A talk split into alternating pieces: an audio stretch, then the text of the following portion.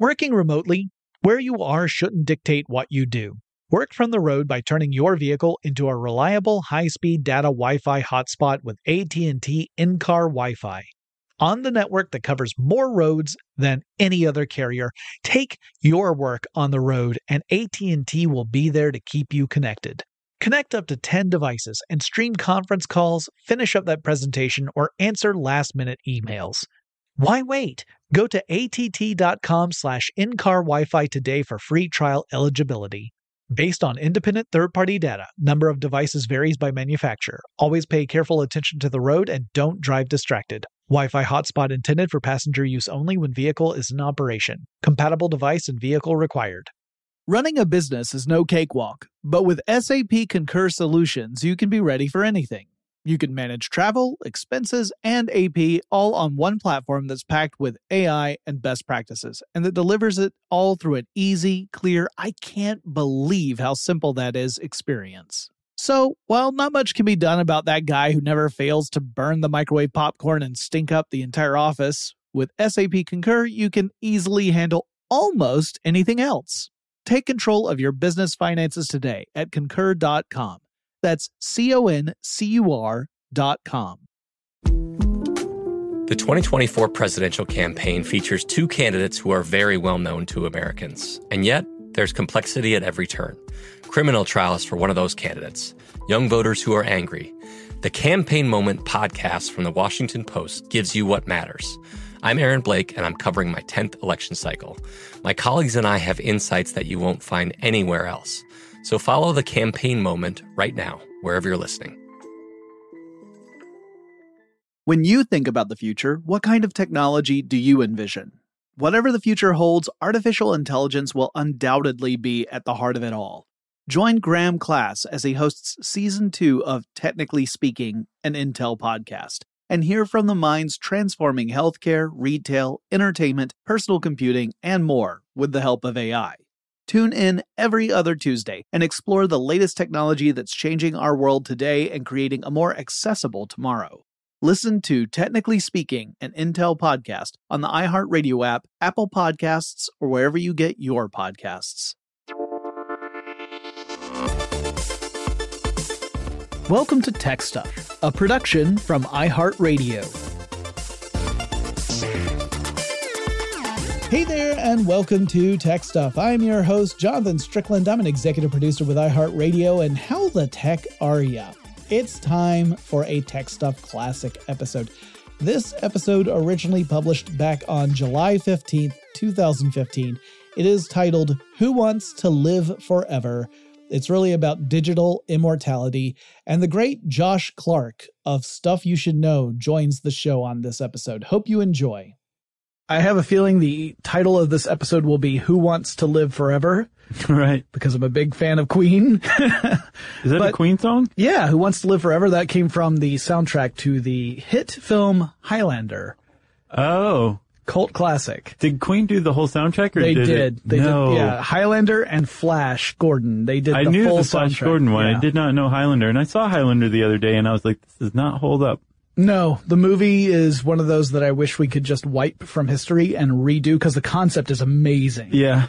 But that's not what we're going to talk about. Although there are immortals in Highlander. Yeah. yeah, there are. yeah, I mean, that's the, that's the connection, right? I guess so. Well, I, or Queen. Yeah. Your love of Queen and Queen doing the Highlander soundtrack. Right.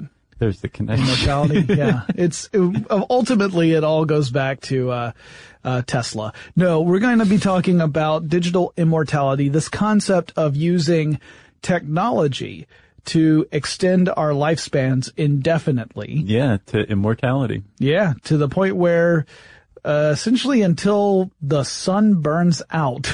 right. And the great heat death of the universe. yeah, I mean, yeah, because you could, in theory, if you were had digital immortality, there's nothing stopping you from hopping on a spaceship and hightailing it somewhere else. Sure. You know? Or being transmitted at near the speed of light. Yep. Yeah, you could be beamed from one point to another, and sure, if you. I wonder what that experience would be like. Well, maybe that it's the, that's the future of space travel. Physical space travel is as digital beings, Yeah. rather than maybe that's the wall we keep banging up against is the physical limitations, and then that will finally unbridle us and allow us to really do like interstellar travel, intergalactic travel. Though presumably you would have to have something you're beaming into. Because Well, if you're yeah. just purely digital, then you have to have something to house that information. I mean, I guess you could just be literally just information beaming around, but I don't know how, wonder what that experience would be like. I Well, wonder if it'd be like going to sleep. Think about a laser. Yeah. A laser doesn't have any sort of um, infrastructure. You Right. can just beam and point, Yeah. and you're transmitting light information from Sure. Mm-hmm. one place to another at the speed of light, right? Well, what if we figured out a way to uh, digitize ourselves, as we'll talk about, um, and we were able to beam ourselves in much the same way that a laser beams light? Right. But the question is then, because if we are digitizing ourselves, we're usually talking about that with the the understanding that that digital information rests on top of some physical architecture, Right. just as software needs hardware to run off of. Right. You need like fiber optics now. Yeah. I'm saying, what if you remove that? If we figure out a way to remove it, then there's no limitation. Yeah, if you if you to- could get to a point where we become pure information and there is no need for a, a physical infrastructure beneath that, then we're golden. You know, there's Mm-hmm. No limit then. I guess we would need some sort of receptacle to beam into, even on the end, Yeah. even if we don't have something connecting the two That's points. that's else- what I was kind of getting at. The idea being that if yeah, I if I flaw in my my, my so theory. you just got to send someone ahead. Like, all right, Bill, it's your job to set up all these these CPU towers. Don't let us down, Bill.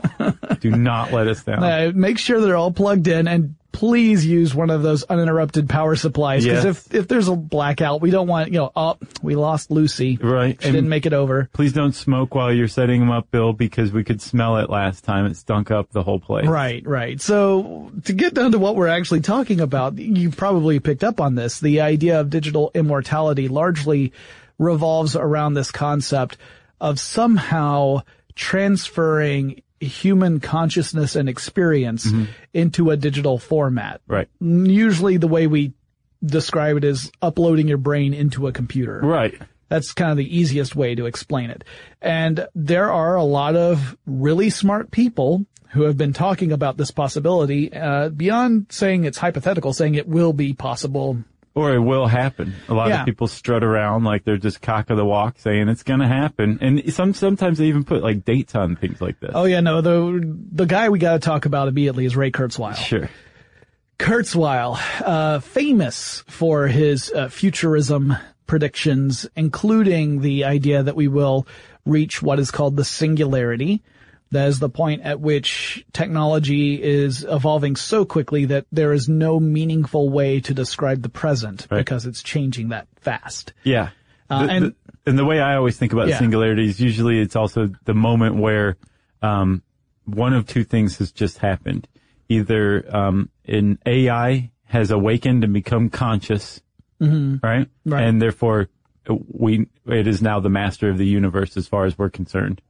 Or we, it's the moment we merge biology merges with technology at a point where we're able to um, remove ourselves from the limitations of evolution and chart our own course from that point on. Yeah, that's that's pretty accurate. I would argue that there's also uh, there's the possibility of developing um, technology that allows us to genetically alter ourselves without having to directly incorporate like computers or electronics into our systems. That also can be it's transhumanism is really what we're talking about here. We're like right there. Yeah, we're- I- I we're on mean, the it's cusp. already kind of happening, like very crudely, but Yeah. it's it, we're like right there Well, as far as that last definition you That's gave. yeah, yeah. We're there. Uh, Well, even with the incorporation of technology, we're getting there. You look at things like cochlear implants. Yeah, right. And and while this is this technology is specifically meant to give people who have either lost or never developed a particular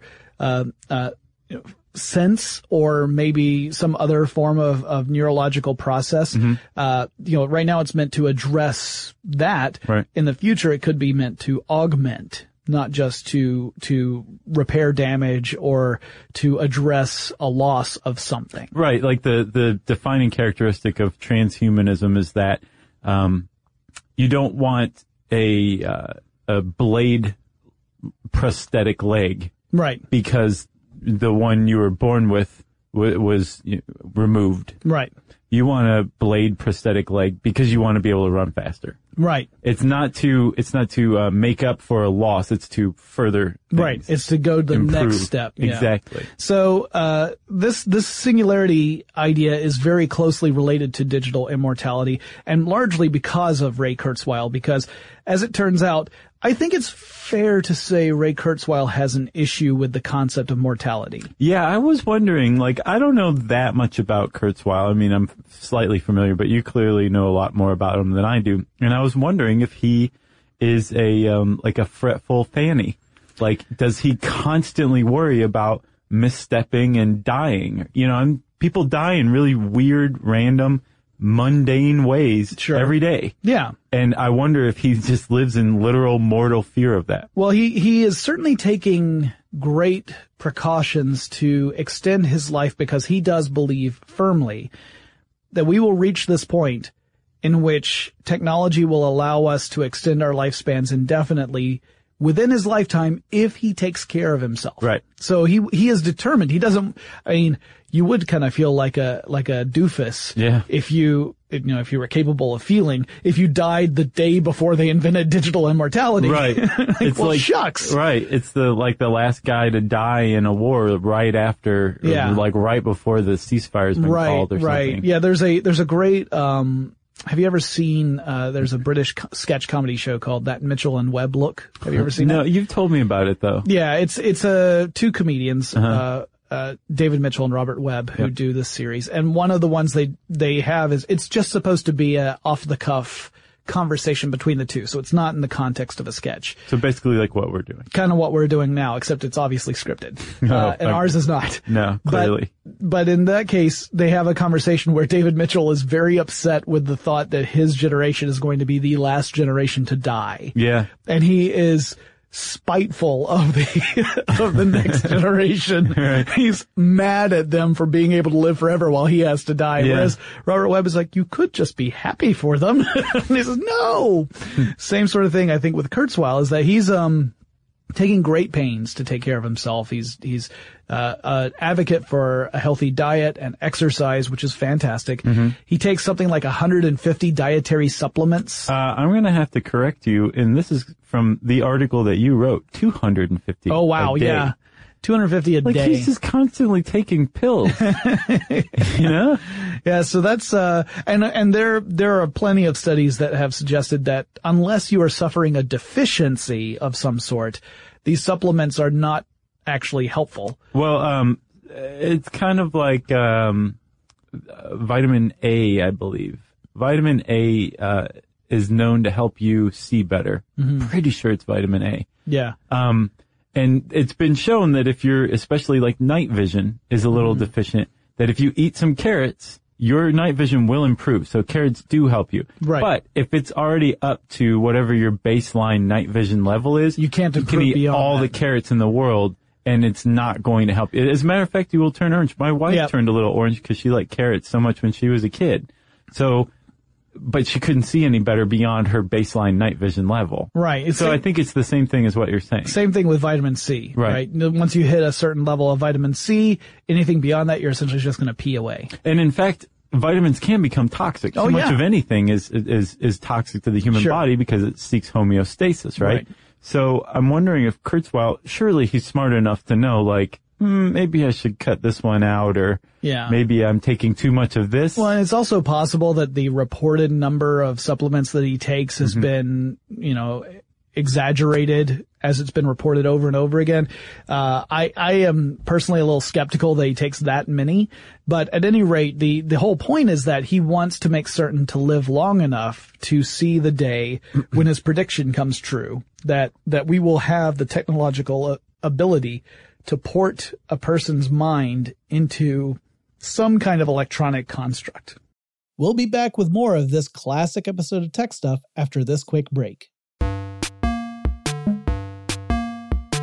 Working remotely, where you are shouldn't dictate what you do. Work from the road by turning your vehicle into a reliable high-speed data Wi-Fi hotspot with AT&T in-car Wi-Fi. On the network that covers more roads than any other carrier, take your work on the road and AT&T will be there to keep you connected. Connect up to 10 devices and stream conference calls, finish up that presentation, or answer last minute emails. Why wait? Go to att.com slash in-car Wi-Fi today for free trial eligibility.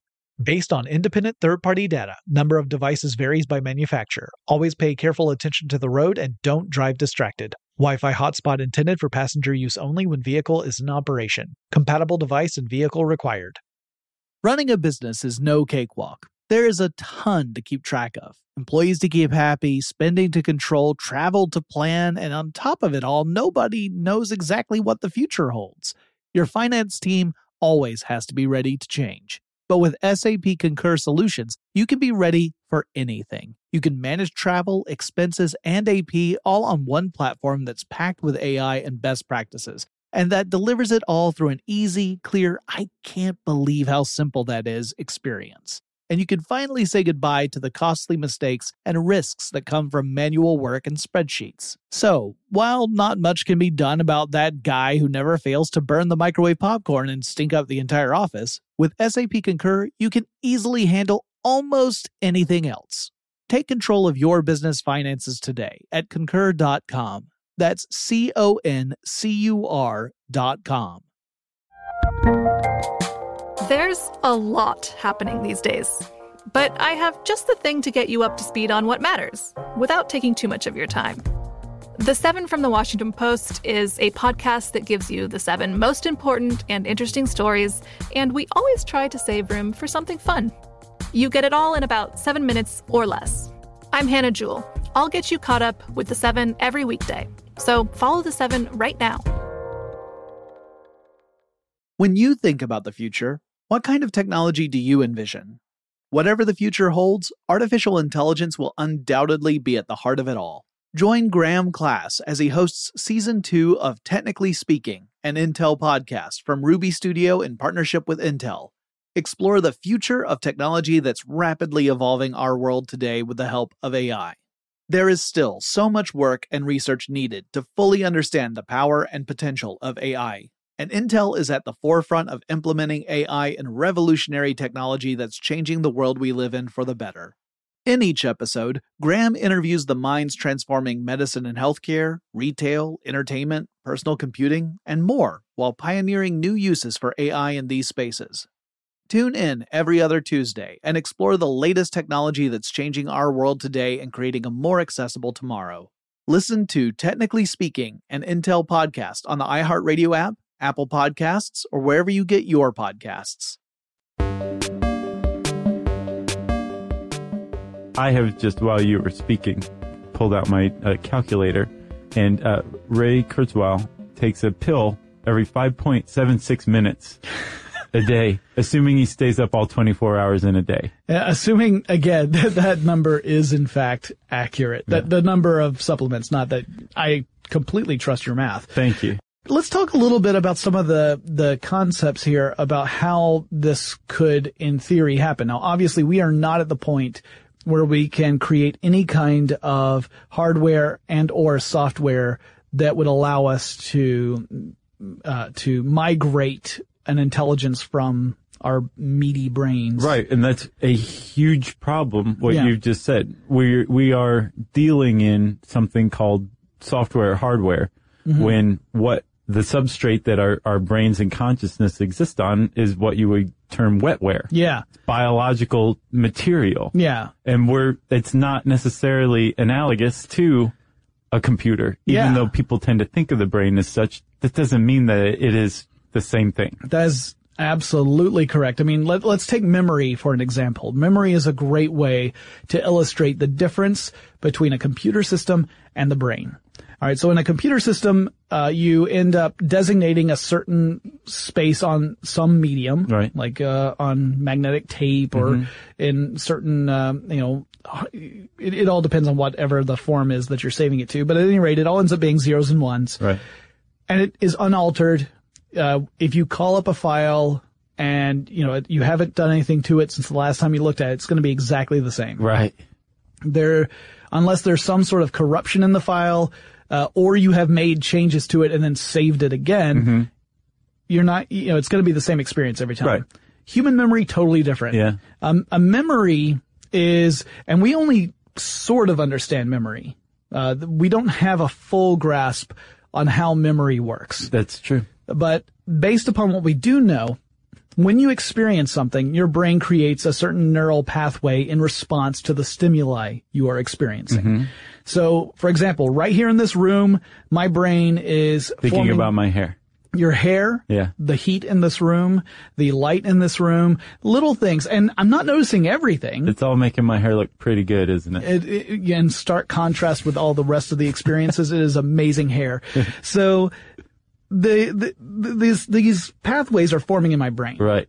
Later on, if, assuming that I have converted this particular experience to long-term memory, which Mm-hmm. is a pretty big assumption, honestly. I can't remember what I podcasted about two weeks ago. Yeah, I think my hair's going to make it into your long-term memory. Uh, the more you say it, the more likely it's going to happen. My Uh, when when I think back on it, my brain will reconstruct that same pathway. Mm-hmm. So the memory is essentially representative in the physical relationship between the the various synapses that light up when I have this experience. Right. So there is a physical pathway that is retraced when you recall, Yeah. right? Yeah. But it's not like your memory of how great my hair looks is sitting in one little spot of your brain Yeah. like it would be on a computer's It's- magnetic tape. It's distributed and it's faulty because when I remember the process of remembering, Mm-hmm. Sometimes the, that pathway doesn't form exactly the way it did. And sometimes it adds new stuff. Exactly. I, I might fill in some gaps. Like imagine if you opened a, a PowerPoint presentation that you'd made Yeah. and, uh, there were a few slides missing, but then there was some new stuff and maybe it was a little bit better than Yeah. it was before, but you You're hadn't like, done anything I don't remember this transition, but all right, we'll go with it. Just Yeah. the very act of retrieving it from your computer's memory and opening it again changes it. Mm-hmm. Right. That doesn't happen on a computer, but it does in, in human memory is what you're saying, right? Exactly. That is exactly what I'm saying. And the reason why I say it is that that's a problem. Because if we are ever to move from wetware inside our brains to hardware and software Mm-hmm. in the digital realm, unless we factor that in somehow, like we create an algorithm that mimics the experience of remembering something, Right.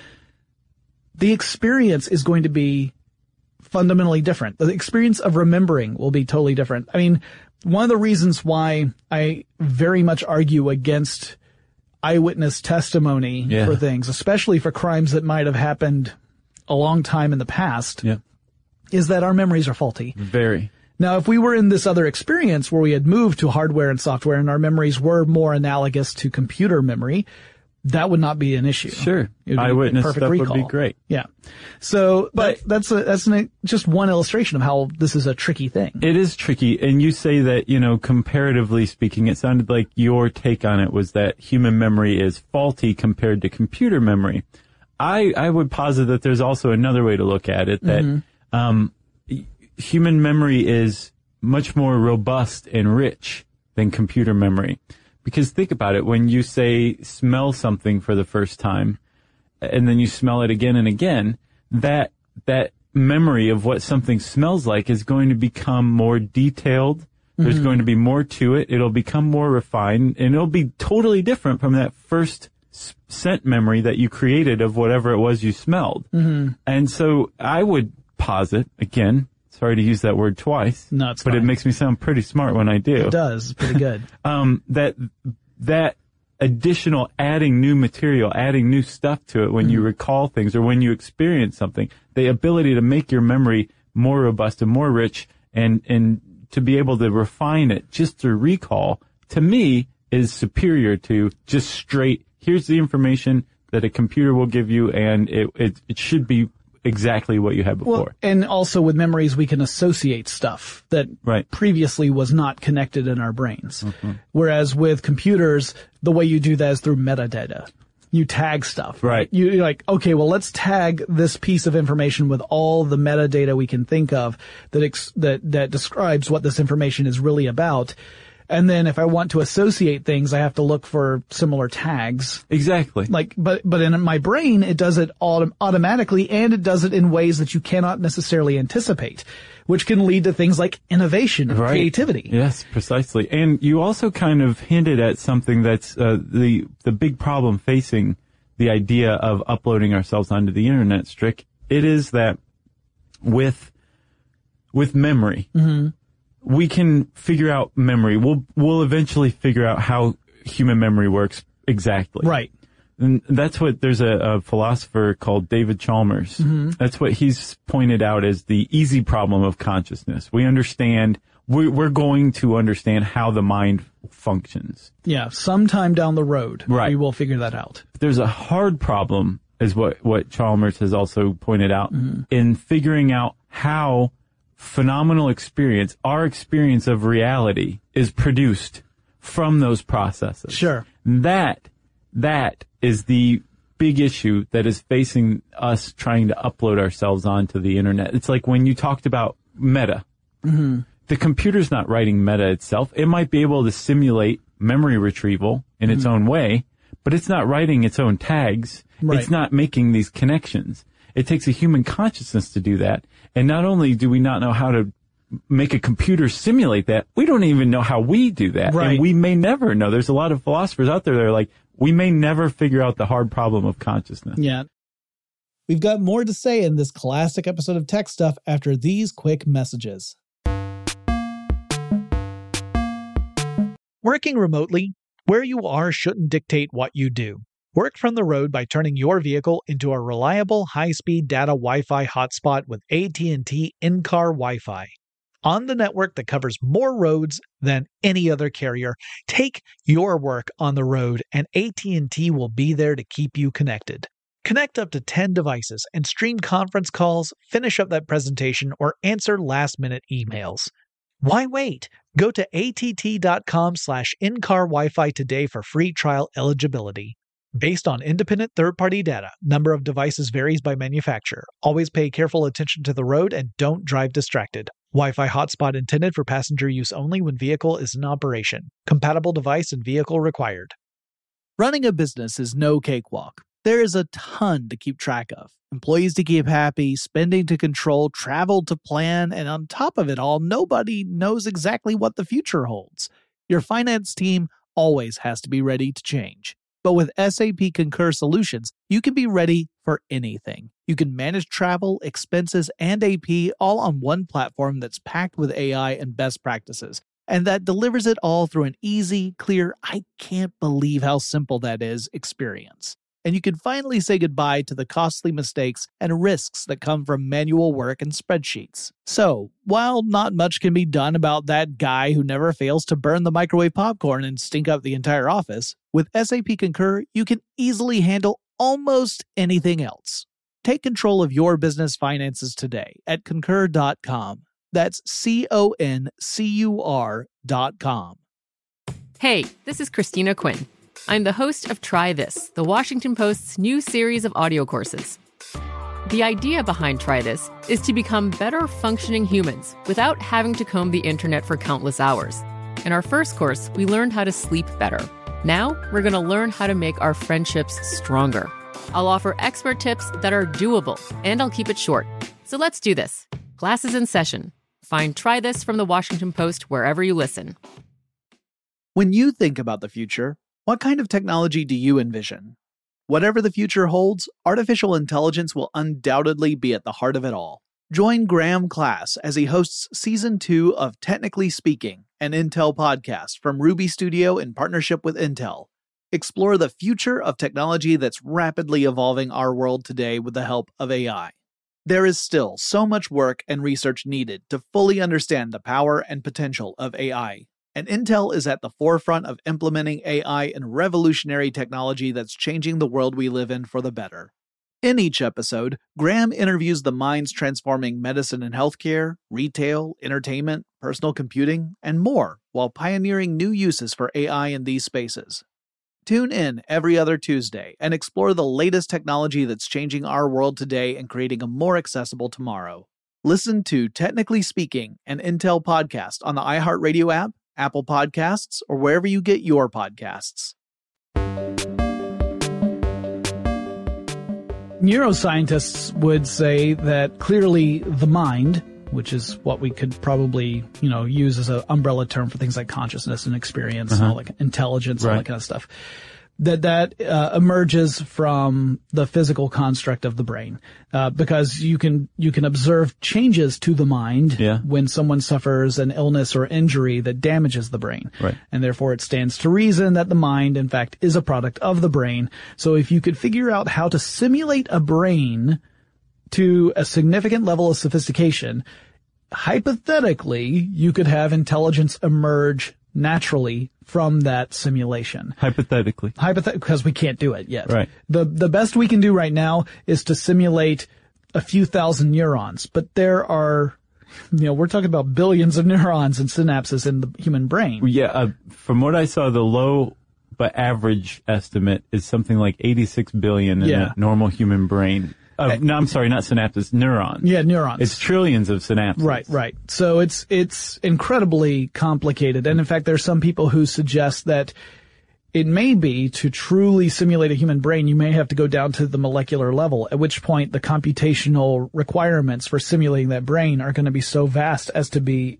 impractical or impossible to achieve. Well, you mentioned the Blue Brain Project in this article Yep. that you wrote. Um, and I, I was just kind of skimming their website and they mentioned that in their simulations, it requires about a laptop's worth of computing power. They didn't say what kind of RAM or hard drive for storage or anything it had. Sure. They just used a laptop's worth. So you can kind of let your imagination run with it. But that, that was required just for one individual neuron Yeah, to power. yeah. So we're talking about uh, 86 billion laptops worth. which is that's you know should be great news for Lenovo. Exactly. so any hardware manufacturers out there, um, there are actually quite a few different uh, projects out there that are attempting to simulate brains for one reason or another. Not necessarily so that we can port consciousness to them, but also to just study things like uh, you know how our brains work. How we might be able to treat brain damage or illnesses that that uh, damage the brain, that um, how how certain medications might react Right. to our brains, Yeah. building these very complex simulations. So some of them, uh, MIT has a course on the emergent science of connectomics. I've seen that lately too. It sounds so full of BS, but apparently it's it's a real deal. And and once you look into it, it makes total sense. It's Yeah. just the terrible name. Connectomics is all about the connections that happen within the brain. Right. And yeah, it does. sounds Connectomics like a- sounds like it's some sort of weird economics course. Right, or like a, maybe an L. Ron Hubbard book. Yeah, like Dianetics, Yeah. Dianetics Part Two, Connectomics. Right. Uh, yeah. So uh, that's an example. There's the U.S. Brain Project. There's an EU Brain Project. There's the That's Google the Brain, Brain Project. one, right? Yeah. Yes. Okay. And there's the Google Brain Project. Uh, in 2012, they hired Mm-hmm. Ray Kurzweil, Yeah, he's their chief uh, engineer, I think. director of engineering. Yeah. Yeah. For for uh, specifically for the Google Brain Project. Uh, Which, they also, I mean, clearly Google has just put their cards on the table. They're like, Yeah. we're putting some serious resources behind figuring out how to get people on to digital consciousness. Right. It's it's one thing to think about this kind of you know armchair computer scientist, neuroscientist sort of approach, but they're really putting actual money towards research and development on Yeah. this stuff, including hiring another guy named Geoff Hinton, who is a British computer scientist who's, who specializes in neural networks. Mm-hmm. So they're looking at using neural networks for lots of stuff, not just to simulate a, a human brain. I mean, that might be part of it too. Sure. But neural networks can be really useful for processing different types of information for all sorts of applications. Right, true. And also, I mean, if you think about it, just figuring out some of the efficiencies that the human brain is evolved to include Mm-hmm. as far as networking goes, if you could just even get some insight or inspiration from that, that could help tremendously. Yeah, yeah, absolutely. Uh, there's some other great uh, things I can mention. There's um, Ted Berger, who is a professor at the University of Southern California's Center for Neuroengineering, who built a prosthetic of the hippocampus. Oh, wow. Now, the hippocampus is uh, That's largely a money gland. hippocampus is is large. Yeah, is largely associated with the formation of memories. Yeah. Uh, also with incorporation of emotion, but uh, memory is a big part of what hippocampus Sure. is involved in. So I think it also um, takes in sensory information Yes. and determines what region it should be transmitted to, if it should go into long-term memory or that kind of stuff. Mm-hmm. Yeah, it's like kinda like said, a- it's a big deal. a big engineer in this case. And so, uh, in 2011, came up with a proof of concept hippocampal prosthesis and tested it in live rats. In 2012, tested it in non-human primates. And supposedly sometime this year, they're going to test it in people. Man, that is amazing. So like if you have some sort of damage to your hippocampus and you're no longer able to form memories, Mm-hmm. then this would be the thing for you kind of? Yeah. I mean, this could end up being, depending upon the nature of, uh, of the, the problem. I mean, it could potentially be a treatment for things like Alzheimer's.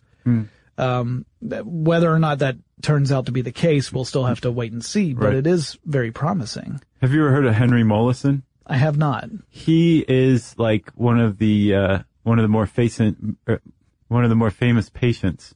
Or to save time, you could just say one of the more patients. Patients. Yeah. um, uh, uh, in as far as memory studies go, because he had some, he had, I believe, uh, epilepsy, and some old timey doctor gave him some brain surgery and messed up his his hippocampus, and the guy was unable to form new memories from that point on. He could remember everything up to that point, up to the mm-hmm. surgery. Then after that, it was almost like his brain refreshed every, I think something like 30 seconds. Wow.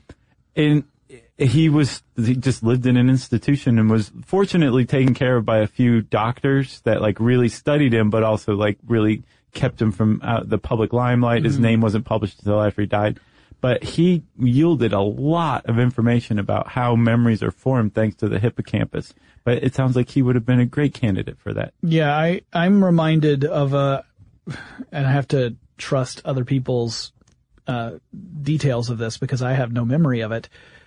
I, uh, had, there was a time where I, I had a kidney stone. Okay. And it was so bad that I had to go to the hospital. Yes. And they treated me with a, a very powerful painkiller.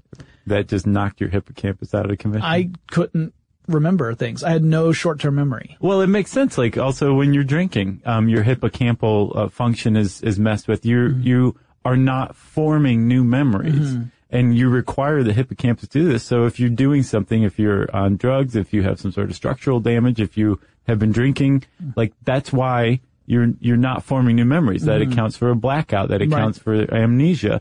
Uh, your hippocampus is just not functioning properly. Exactly. Uh, there's another expert I want to mention, uh, Anders Sandberg of the Future of Humanity Institute at Oxford University. I am a huge fan of that institute. yeah. Yeah, one of my favorite people in the world works there. His name's Nick Bostrom. Oh yeah, yeah, yeah. Love that Yeah, guy. I know of Nick Bostrom. So Sandberg had said, uh, this is a quote, the point of brain emulation is to recreate the function of the original brain. So this is talking about actually creating a copy of a, of a person's brain, not just the concept in general, but in the specific case of this person's brain, we're going to recreate it Yeah. digitally. Neat. Uh, if run, it will be able to think and act as the original brain. We are now able to take small brain tissue samples and map them in 3D. These are at exquisite resolution, but the blocks are just a few microns across. We can run simulations of the size of a mouse brain on supercomputers, but we do not have the total connectivity yet. As methods improve, I expect to see automatic conversion of scanned tissue into models that can be run. The different parts exist, but so far there is no pipeline from brains to emulations. Now, he thinks that it may be very difficult to ever simulate memory in a computer the way that humans do for the very reasons we mentioned earlier. Right. Um, he also points out that there is an, a problem with this particular approach as the scanning essentially damages or destroys the brain tissue because there's not a non-invasive way. Oh, it's like Heisenberg all over again, huh? You gotta pretty much crack the noggin open and mush around in the gray stuff to Right. find out, you know, to really scan it and get that resolution. So then this this uh, scanning would either kill you Yeah. or you need a freshly dead person, in which case there's no longer consciousness there. Right. Right. Exactly. Well, that so, sounds like a big problem. so you could make, you could make a copy of a dead brain, which, as you point out, not really that useful. right. Or you could make a copy of a living brain, but in the process you kill the living brain, you are left with the copy. Right. Now, theoretically, this copy would think and react in a way that would be exactly the way the original person thought and reacted. Mm-hmm. But the original person's still dead. So, Josh, if you had this done, there would be a Josh computer, JoshBot 2000. A JoshBot would think like you, would have quips like you, Now with even better hair. with even better hair than you, and feel somewhat smug about it. Right. Uh, meanwhile, Josh Clark, the human being, would be no more. Dead. And this comes to another big problem in the concept of digital immortality, which is continuity. sure. So continuity being the continuous experience of you as Josh Clark, whether you are in your meat body or ported over to some digital format. I don't think that's that big of a problem. Really? Think about it, man. Every day there we we have gaps in continuity. We go to sleep and Ah. then we wake up. But you're talking about functional continuity. There's also physical continuity, and there's the real problem. Oh well, lay it on me. So functional continuity is exactly what you're talking about. Mm-hmm. It's our, our experience that we are having, and it does have interruptions, whether it's when we go to sleep or, Or- we are put under for a surgical. stones or Yeah, something? Exactly. It, all of that it could end up being a break in our functional continuity. Right. We can recover from that because the physical continuity, the stuff that's in our brains is still there so that even though we have that reset, we can come back and everything will be fine Right. if the physical continuity is destroyed, as in the actual brain dies, then you have a problem. Now, an interesting thing is that I've looked at some neuroscientists uh, and their work and what they have to say about this, and it was really interesting to me. There's a guy named Steven Novella. He's a neuroscientist, uh, works at Yale. He has a great podcast called Skeptic's Guide to the Universe. Um, and he is a critical thinker and a skeptic. Uh, he has talked a lot about this as well. He's blogged about it. And his idea or his, the, his perspective, the way he, he communicates it is that as humans, we have brains that are divided into two hemispheres. Now, through drugs or through surgery, you can have one of those hemispheres separated from the other. It essentially is rendered inactive. Right. But the two hemispheres are largely copies of each other. So even if this does happen, you can have a relatively normal experience. You might ha- find that some things are now very hard to do, mm-hmm. like math. That could end up being really guess difficult. if your corpus callosum isn't there, I would guess math would be hard. Exactly. Yeah. So he says, but these two halves, which individually can act as a single brain, mm-hmm. work together. And we have, you know, even if you have the one shut down, the other one can continue to work. You're still you, largely you. right. So he says, what if we then extend this and we make the assumption that yes, we have created the hardware and software that will allow for the simulation of a brain in, in some way. We connect that to a person's brain so that it becomes an extension. You know, it's an, another part of the brain, kind of like a third hemisphere, I Okay. guess. Yeah. And um and so this one is starting to form pathways that mimic what your brain does Right. naturally. Right. So over time, it helps you think the way you think Mm-hmm. already. It it it also starts to build in uh, redundant memories. So it's essentially backing up your memories. Mm-hmm. And gradually, it's going to act like it uh, another hemisphere of your brain Right. and it could even be more powerful potentially you could do things like include algorithms that like make it way easier for you to do math Right. You'd be a math genius I would hope that if I were uploaded on the internet, my math skills would just automatically improve. I would expect that. yeah you, you, there's certain little like base assumptions you want to make right. Right. that's one of them Yeah. like it'd be it'd be funny to be a Not- digitally not immortal but crap at math Right. so I guess you get made fun of by all the other digital immortals. Very likely, you know, the Kurgan is just taunting you before cutting off your digital head. uh, so the, his point being that over time, you would be relying more heavily on the AI version of your brain, that even while your meat brain goes to sleep, mm-hmm. your AI brain could stay awake so that, you know, you, you as you could remain active all day long because it's, you know, it's, it's your organic brain that's sleeping, but your AI brain takes over. Yeah. And it, it could get to a point where you don't even really notice that part of you is asleep. And you could theoretically reach a point where your AI brain is doing the vast majority of the work so that the time when your organic brain dies mm-hmm. is a non-event to you. Well, I hope that you really got a lot out of that classic episode of Tech Stuff. If you didn't, don't worry, Josh Clark will be back next week because this ended up being a two parter. So we will continue our discussion about digital immortality on that episode next week. If you have suggestions for topics we should cover on episodes of Tech Stuff, please reach out to me. The best way to do that is on Twitter. The handle for the show is Tech Stuff HSW. And I'll talk to you again really soon.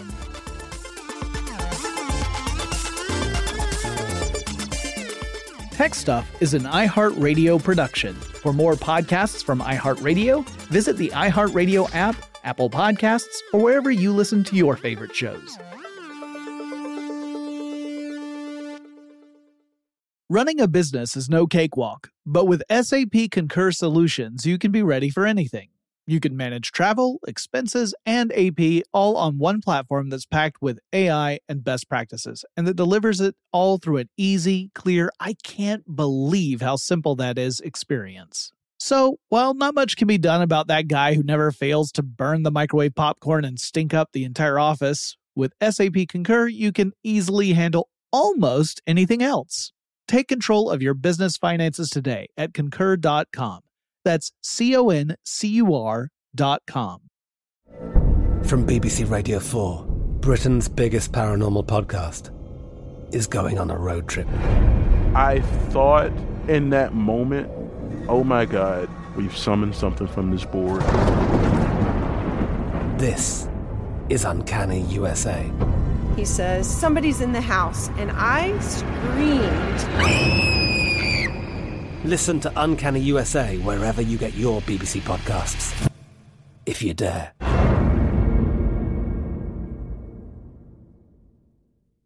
Xfinity has free premium networks for everyone this month, no matter what kind of entertainment you love. Addicted to true crime? Catch killer cases and more spine-tingling shows on A&E Crime Central. Crave adventure? Explore Asian action movies on Hi-YAH. Searching for something extreme? Check out skating, snowboarding, and more on Fuel TV Plus, the global home of action sports. And find crowd-pleasing bops on iHeartRadio's Hit Nation playlist. There's new free shows and movies to love every week. Say free this week in your Xfinity voice remote.